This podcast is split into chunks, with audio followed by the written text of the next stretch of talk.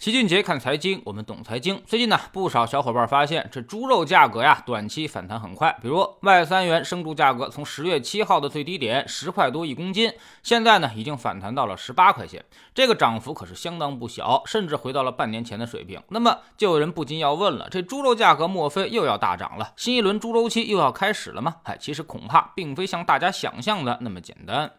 首先啊，猪肉短期走高，是因为收储加上季节性因素的叠加，让市场出现了一定的回光返照。猪肉最终的定价呢，还是要根据供需来进行确定的。目前呢，存栏母猪量依旧是很高，在第三季度依旧有四千五百万头，而去年的三季度呢，一共才有一千九百万头，所以今年的供应翻了两倍还多。母猪这么多，就说明整体的市场依旧是供大于求的局面。其次呢，几家养猪企业也并未开始战略收缩。甚至还在扩产能，也没听到哪个养殖户杀母猪的消息。现在猪肉价格快速反弹，很多养殖户可能反过来还会去扩产能，所以这一波价格变化将对他们形成极大的误导，甚至可能会让母猪的存栏量越来越多。第三呢，就是发改委收储量微乎其微，应该说这只是常规操作。猪粮比价低于五比一的时候，就会开启收储，但收储的量也就是几万吨而已。那么我们可以简单算笔账，一头猪两百斤啊，十头猪是一吨。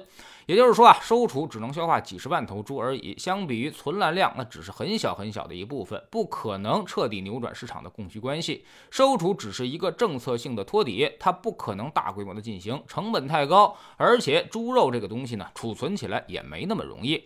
所以综合来看，老齐判断啊，目前的猪肉价格可以用借尸还魂来形容，基本上就是借着消息和季节性因素猛涨一波，然后有些资金开始拉高出货。其实呢，每一次猪周期末尾都会有。类似的情况出现在生猪供给很大的时候，猪周期不可能触底，这中间的反弹都是扰动，用不了多久，价格就会再跌下来，而且会跌得更深，因为短期进出其实都是游资。现在这些做多的力量，其实都是那些市场中最不坚定的力量，一旦再往下掉的时候，他们会快速的变现离场。也就是说，会快速的多翻空，变成市场上最大的杀伤力。大家可以观察一个现象：这波猪肉价格涨了百分之七八十上去，但是养猪的股票呢，最近已经不涨了，而且整体涨幅也就是百分之二三十。什么原因？嗨，大家可以琢磨一下，说明投资人其实都不傻，大家知道后面还有着巨大的利空等着他呢。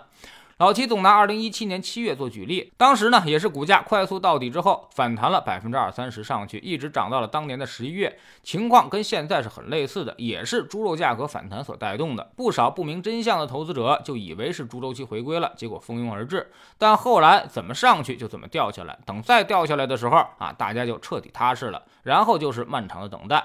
从二零一七年十一月跌到了二零一八年四月，然后就是磨磨蹭蹭，直到二零一八年的九到十月份，新一轮猪周期才开始上涨。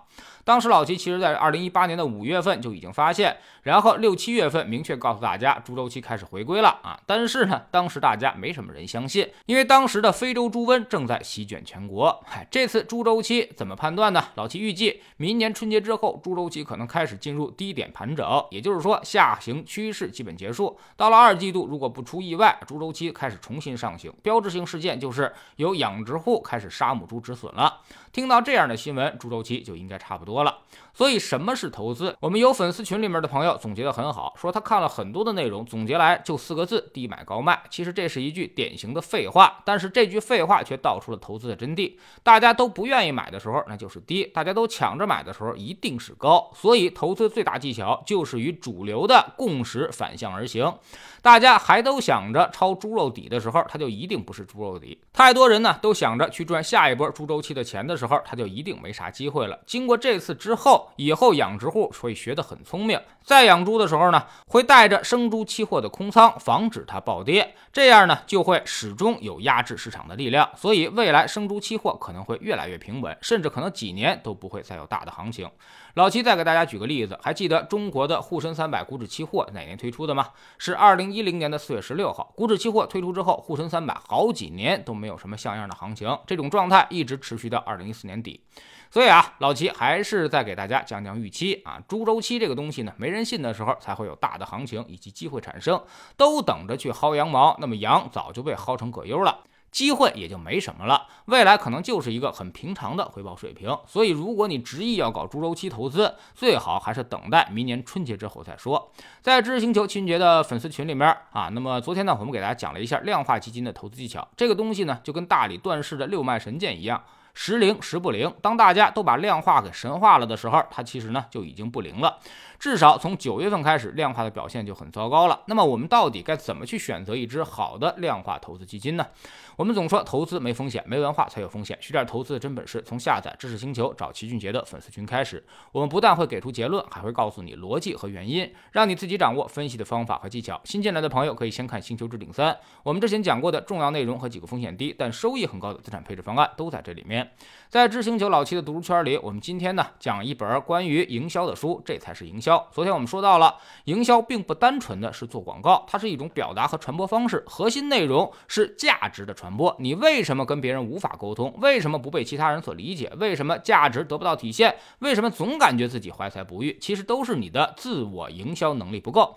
下载知识星球，找老齐的读书圈，每天十分钟语音，一年为您带来五十本财经类书籍的精读和精讲。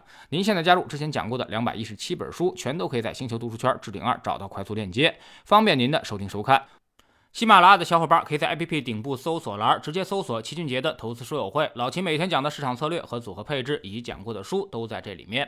读万卷书，行万里路，让自己获得提升的同时，也可以产生源源不断的投资收益。欢迎过来体验一下，给自己一个改变人生的机会。